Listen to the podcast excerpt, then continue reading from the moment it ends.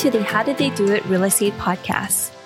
Have you ever wondered how people succeed in real estate and what steps they took to get there? If so, this podcast is for you. Your hosts, Selah and Eileen Prack, interview top experts in the real estate community to share with you their real estate journey and how they achieved massive success. Our goal is to provide you with valuable real estate resources and to help you apply it to your own real estate goal. Welcome, everyone, to today's episode of the How Did They Do It Real Estate podcast. I'm your host, Eileen Pratt, and our guest today is Dustin Miles. He is one of the founders of Momentum Family, and he focuses on the strategic direction, acquisitions, and asset management of the company. So, welcome to the show, Dustin. How are you doing? Great, great. Happy Friday. Happy Friday to you, too. Thank you so much for joining us today. I'd love to hear a little bit more about your background, Dustin, if you can please share and how you got started in real estate. Yeah, sure. So I'll, I'll start back to when I was about eight years old. uh, so my, I've always been pretty entrepreneurial. So I was a little kid. I had a candy business. I was eight years old. I sold blow pops, Jolly Ranchers, and Laffy Taffy. Laffy Taffy is my favorite. So, but but yeah, I made. I was profiting about fifty bucks a week. Uh, eight years old, and that was going well until my the school shut me down and said I need to stop selling candy or they were going to kick me out. So I stopped selling candy. But yeah, when I was a little kid, I sold bought sold baseball cards, candy uh, through carnivals. If there's a way of making money, I was probably trying to do it. And then went I went to UT Austin for engineering school, and so and I also started a business while I was there, as e-commerce business and I didn't know anything about them, but I sold Pokemon cards across the world. And so it was interesting. So I'd go to engineering school classes and all that. So I'd have two backpacks. I'd have my engineering backpack, and then on the other side, I'd have uh, my backpack full of Pokemon cards that I would go to the post office to send stuff out. So it was kind of fun, but kind of did that. And then after that, you know, started, you know, went the typical route a lot of people went. I started buying rentals and doing some flips and things like that. And uh, so that was kind of my first foray into real estate. So that started that about 15 years ago.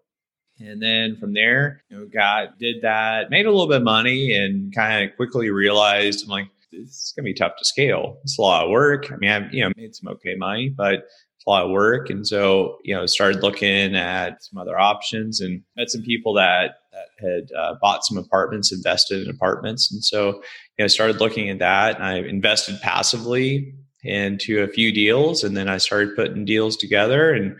I uh, put together uh, 11 syndications and a little over 125 million in value, and uh, so we I've sold six to date, and so I started that in 2014, and then we just we bought a deal about two months ago or so, pretty recently. So, yep, Wow, thank you so much for sharing, Dustin. You have quite a bit of a background there. And fifty dollars a week for an eight-year-old, that's incredible. Yeah, I my the corner of my room was all candy. so and I didn't eat my profits away. So And then so how uh, like what what did your parents think about all of that? They were determining whether to start charging me rent. they wanted a cut of the profit. They, they want their tax, yeah. That's funny. Yeah. so, Dustin, you talked about getting into multifamily and you started off as a passive investor. Mm-hmm. Can you talk a little bit about how did you find the sponsors that you wanted to invest with and what did you look for when investing with a, a sponsor? Yeah. Uh, so, the person I ended up investing with was he was a friend of mine. But before that i would go to networking events and this was this was 2011 2012 and there weren't facebook was not a, as big of a thing and just online networks in general weren't as big. And it was more difficult to find other or I guess find multifamily people. All the people I was I were exposed to, I'd go to these different meetups and everybody I was exposed to did single family. You know, maybe someone had like five rental houses or you know a few duplexes or something like that. But I didn't know anyone who had multifamily. So I remember I went to the single family meetup. It was called DFW Rain. It was hosted by Kathy Crow. And this is probably 2007 or so and or 2008 so i remember going to her meeting and i met this guy that owned 24 doors and he lived in Dallas. He owned, I think, his 24 doors in Lawton, Oklahoma, and I was completely blown away because that it up to that date, I didn't know anyone who owned more than five doors. And so I remember I kind of stalked him and took him out to lunch and all that. And he was super, super nice guy. So, but met him, and then I found a club that specialized in multifamily. It's called Lifestyles Unlimited. That I was a member of, and so went there, and I met people that own 50 doors, and then 100 doors, and then a few hundred doors, and then a few thousand doors. I remember I went to lunch with a guy that owned 10,000 doors, and so once you kind of start to get around those people, you start to quickly realize that yeah, so there's a Jim Rohn quote, you're the average of the five people you hang around. So I started hanging around, you know, those people. And so I started to believe, hey, no offense to them, they're smart people, but like if they can do it, I can do this. And so, you know, really started to kind of more or less, you know, just believe I could do this. And so once I you know, kind of started being around those people. A buddy of mine was putting a deal together uh, not too long after I really started to get comfortable with things and I was trying to wind down the single family activity. And so he was like, Hey, do you want to be passive on deal? And so I was like, sure. I throw in a little bit of money and I was, I was still it, it, wasn't like a ton of money, but it was especially at the time it was a lot for me, and it was twenty five thousand bucks. And so, and he was like, or I asked him, I was like, can I be a key principal? Because I learned that if I was a key principal, that starts building my resume. Because I knew I thought I wanted to go and put deals together myself, and he was like, yeah, you we can do that, but I want you to put in more money. And so, uh, so I ended up, yeah, putting in 50K. And, and that was really, I mean, that's, it's a lot of money, period. But especially at the time, it was a lot of money. And so, um, yeah, I ended up doing that. And I was like, hey, well, if I'm putting this money in, I want can I be there for due diligence and I want to be a little more a part of this. I want to see how this works and kind of get comfortable with everything. And so, and he was agreeable to that. I was friends with him, so that helped too. But yeah, that was kind of my first deal and it's in North Dallas, which is fantastic part of DFW. And we actually still have the deal today. We've refinanced it a few times and just keeps on chugging along. And so after that first investment as a passive investor, you got your, it sounds like you got a lot of hands on experience as well. Kind of how did you, from there, what did you kind of do next afterwards? I invested in another deal with him. I ended up hiring a, a coach too that, that helped out with, you know, on the apartment side as well. Uh, so it was someone I'd met at, at Lifestyles, uh, left Lifestyles and uh, ended up joining his group, Brad Sumrok. But yeah, ended up doing that, and and then on my first deal, so I was you know had the coach, and then and then also the the guy I had invested passively with, I teamed up with him. So we did. He was part of my my first deal too. Uh, so that was I'm a big believer in it's no matter what you're wanting to do, whether like I had running goals right now. So I went and hired a running coach or 10 years ago or so, I was wanting to do a triathlon and I didn't know how to swim laps. So I went and hired a swim coach. No matter what you're wanting to do in life, and in my opinion, you know, kind of want to leapfrog or get ahead, either partner up with people or you go hire a coach that's available and has a track record of being able to coach people in what you're wanting to achieve. And so now, can you talk a little bit about that transition from being a passive investor a little bit more and into the active side of things? And how did you start building up your team? And then you said you also partnered with some of the other people you had done passive investing with in the past. So you can talk a little bit more about that as well. Yeah, I've gone to, as I mentioned on the single family side, I'd always gone to a lot of events and collected a lot of business cards. And so I continued to go to a lot of events as I was becoming a, a deal sponsor and, and all that. And so, I mean, just lots of networking. It helped that the person I partnered up with had a little bit of a track record. And so that helped, I think, sway some people as well. But yeah, really just, um, you know, put myself out there and networking and all that. But the transition from single or from passive to active it's not a, a small step there's you're basically you're at the bottom of the staircase and then is passive and at the, the top is active. I mean, you're have, there's multiple, there's a lot of steps going on there and there's a lot of responsibility and it's frankly, especially on the first one, it's pretty scary and there's a lot of money at stake.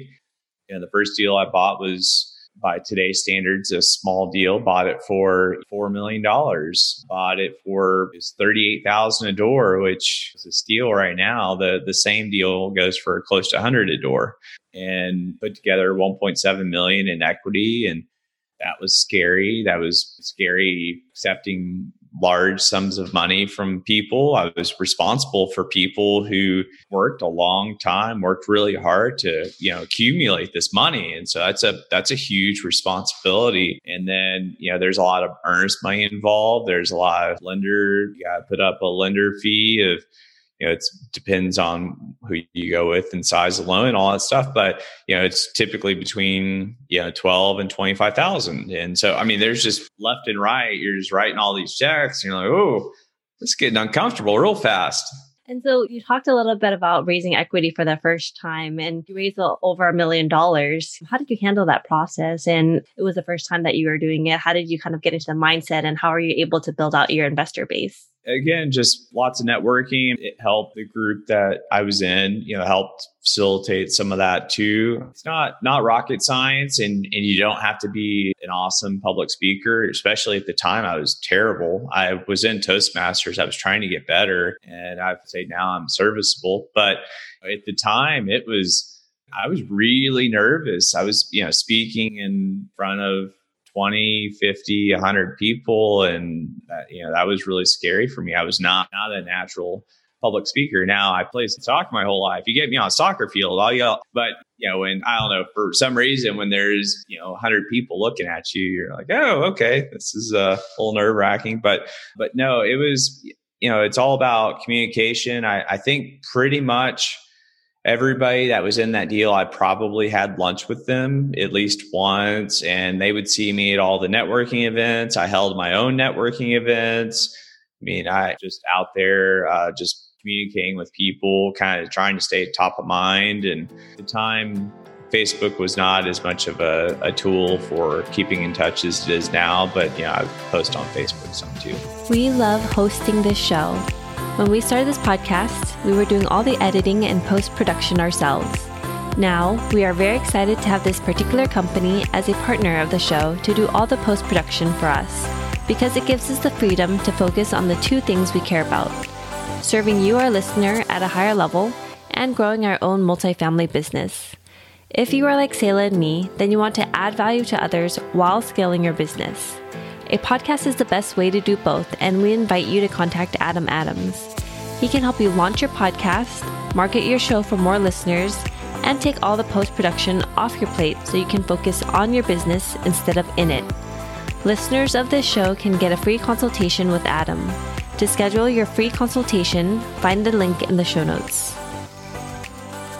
Awesome. And so, Dustin, as you were building up your business, you acquired 11 different properties right now and you've gone full cycle on six of them, you said. And mm-hmm. so, can you talk about like when you actually are getting ready for going full cycle and doing the sale of the property? Can you talk a little bit about that process and how did you recognize that it was a good time to sell? Yeah, depends on the deal and all that. There were one deal that we just got a really good deal on honestly. We bought it, I think 2016, late 2016, early 2017. We bought it for a nine cap. Now you you know just just fall over, but buy for a nine cap and prove the value and and all that. But there was some cap rate compression that helped out, and so I always get at least once a year get BOVs from brokers and talk to lenders because I want to see where things are positioned at. And then I also want to see, I want to get feedback from them. Hey, is there something that we need to work on? And so I think doing that on a yearly basis, you, you know, start to understand, okay, we're in a position now. The, the one deal I'm, I'm mentioning, there was a, a CMBS assumption, which those are not very difficult sometimes to assume. But uh, it took us nine months to close that deal. But there was the assumption part and all that. And I would reach out to brokers and saw that we could basically double our money within I think it was ended up being about two and a half year period. And so it's like, well, money's on the table. And at the time, on this was early 2019, there were still thought that people were concerned about there being a downturn and, and all that. And so it felt like we were towards the top of the market, whether that was true or not. Uh, it looks like it just is continuing to kind of irk up, go up some. But for us, it was like, well, we have a ton of equity in the property. Let's go ahead and realize that return. And so we, you know, we ended up selling some other deals that we haven't sold. What we've done is we refinanced and the ones that we've refinanced and held, the reason why we did that is because we really like the area that the property's in. If there, if it's an area that, you know, and we're learned a lot over 11 deals, right? So there's some deals where we got in and we, we thought, frankly, we thought the area was a little better than it was. And so once we got into it, we're like, okay, there's an opportunity to exit. Let, let's go ahead and take it. There was a deal in Oklahoma City that I sold uh, there was no cap rate compression at all. We bought at an eight cap and we sold at an eight cap. And so I'm actually, you know, really proud of that. There's a lot of, you know, people that oh, I made, I'm in the same boat too. I mean, I made a lot of money, but there was a lot of it, a portion of it at least came from that cap rate compression. You know, when you buy, buy an eight cap and, and now it's lower than a six cap, but let's say you buy an eight cap in 2016 and you sell at a six cap in 2018. Well, let's say you don't move the NOI. Let's say your NOI is, is flat. Let's say it's 500K well, just because that cap rate compression, you made $2 million.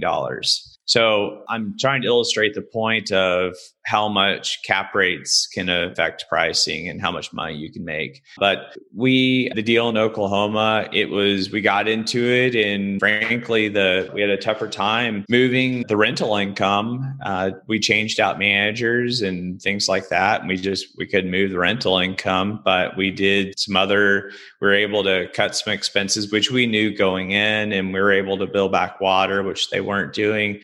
And so we were able to our investors ended up getting a 65% return on their money just from, like I said, there was no cap rate compression on that. But that was a deal where, like I said, we got into it. The, the area was a little more challenging than we anticipated. And there was a, a window where we thought it was good to go ahead and sell. And, and so we ended up doing that.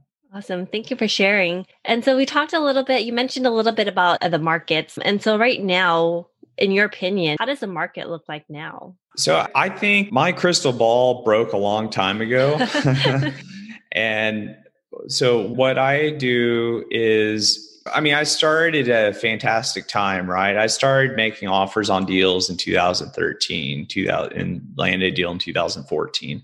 So I started at a fantastic time. If I would have known I know now, I would have bought everything under the sun and be worth a lot more money right now. But given where it is and all that, I pay a lot of attention to macroeconomics and just kind of uh, you know kind of your higher level what what's going on. And i'm only going to speak about texas. I know arizona is growing like crazy. Florida georgia the carolinas are all growing like crazy. And i'm sure there's some other markets i'm missing too. But texas I know DFW numbers and uh, Houston numbers and Austin numbers really well, but there's within DFW and Austin over the past 10 years, those two metros have grown more than any other metros in the country.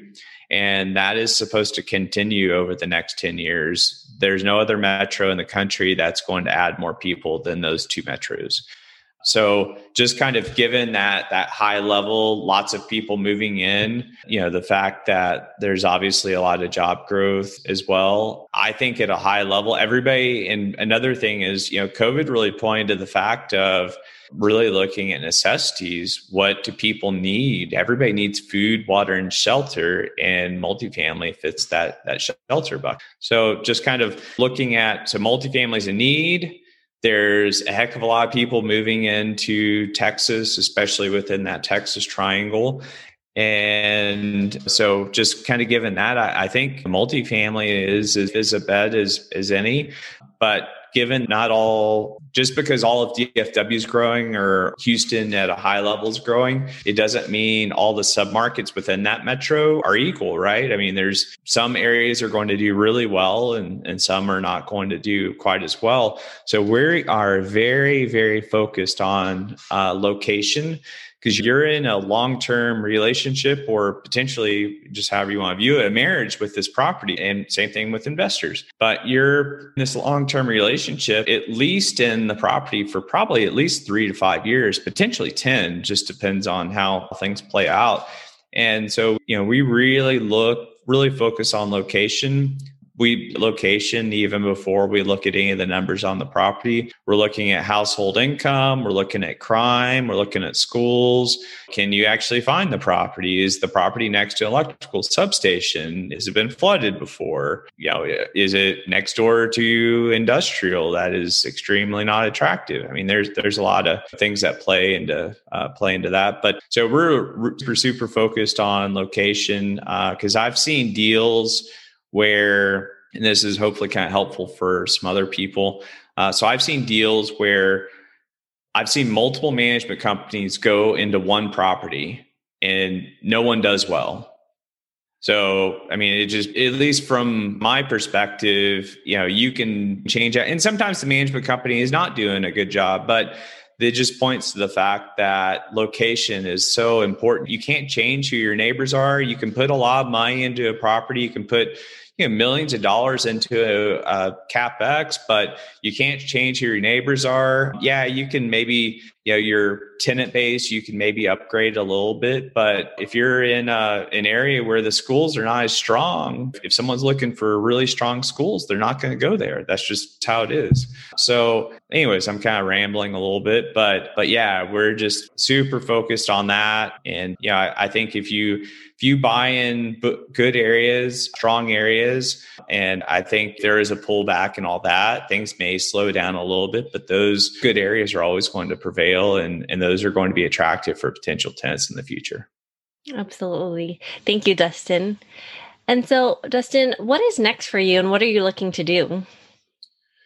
We're we're looking to grow the company, or we're we're interested in adding you know two to three deals this year and we'd like to continue building the portfolio. We're hyper focused on, to me, I think it's a pretty simple business. It's you take care of your tenants and you take care of your investors, and I think everything else will work out. So we want to give our tenants an awesome experience. We want to give our investors, you know, a, a, really good experience as well. We're I don't know when this will air, but we're about to send out investor gifts for everybody and and that's I don't think a whole lot of people do that and we're doing it just we want to add that that special uh, touch, you know, something that I've been doing you know recently is just to kind of go above and beyond what other people are, doing is and i heard about uh, this is something that george bush had done over his career uh, george h bush so he would send a, just a thank you card or just a quick, you know, just handwritten letter to folks. And so I've started doing that some too, just to kind of you know separate myself because no one who does that? No one. So just trying to separate ourselves a little bit but in general just trying to get better than you know yesterday or last quarter or last year and uh, want to provide superior value to uh, to our tenants and to our investors. And then on the personal side i have some different i post a decent amount about i run and have some fitness goals. So i'm wanting to run a mile under five minutes, and then I'm wanting to run a quarter mile under 60 seconds. And so I hired a coach to help me get there. And so I'm hoping to knock those out soon. Oh, those are incredible goals, Dustin.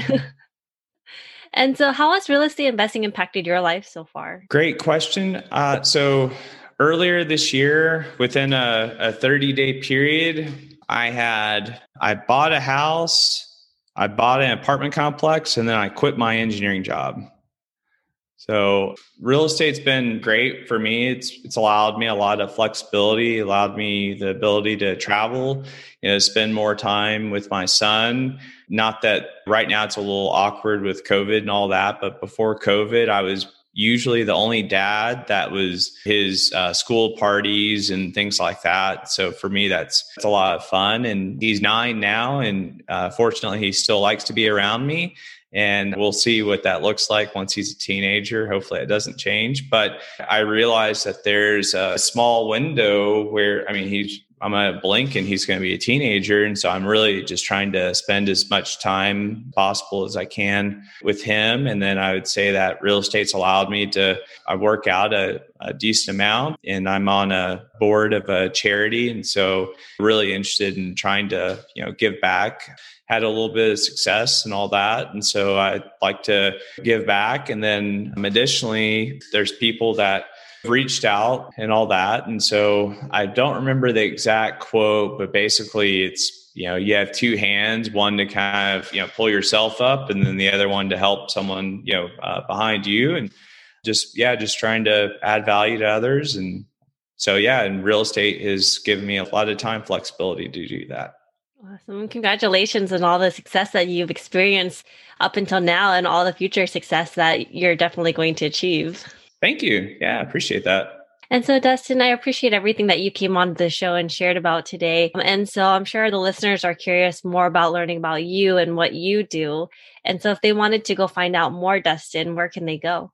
Yeah, they can just go to momentummultifamily.com. My email is dustin at momentummultifamily.com, uh, or you can find me on Facebook or Instagram, but LinkedIn a little bit. I'm trying to get better over there. But uh, do warn you if you follow me on uh, Instagram or Facebook, there's going to be a lot of multifamily, running, my son, and hiking. So that's about all I've got. Those are great things to look at too, as well. yeah. Dustin, thank you so much again for coming onto the show. I really appreciate everything. Yeah, thank you. I had fun time. Thank you. And thank you for listening to our podcast today, brought to you by Bonavest Capital. We would really appreciate it if you can go to iTunes right now and leave a rating and written review. Also, please don't forget to subscribe so you can always get the latest episodes. You can also connect with us on Facebook, How Did They Do It Real Estate. We'd love to hear your feedback and any topics that you're interested in for future episodes. Lastly, to learn more about us, you can go to bonavestcapital.com and fill out the contact us page so you can speak to us directly. Nothing on the show should be considered as specific personal advice. Please consult your legal, tax, and real estate professionals for individualized advice.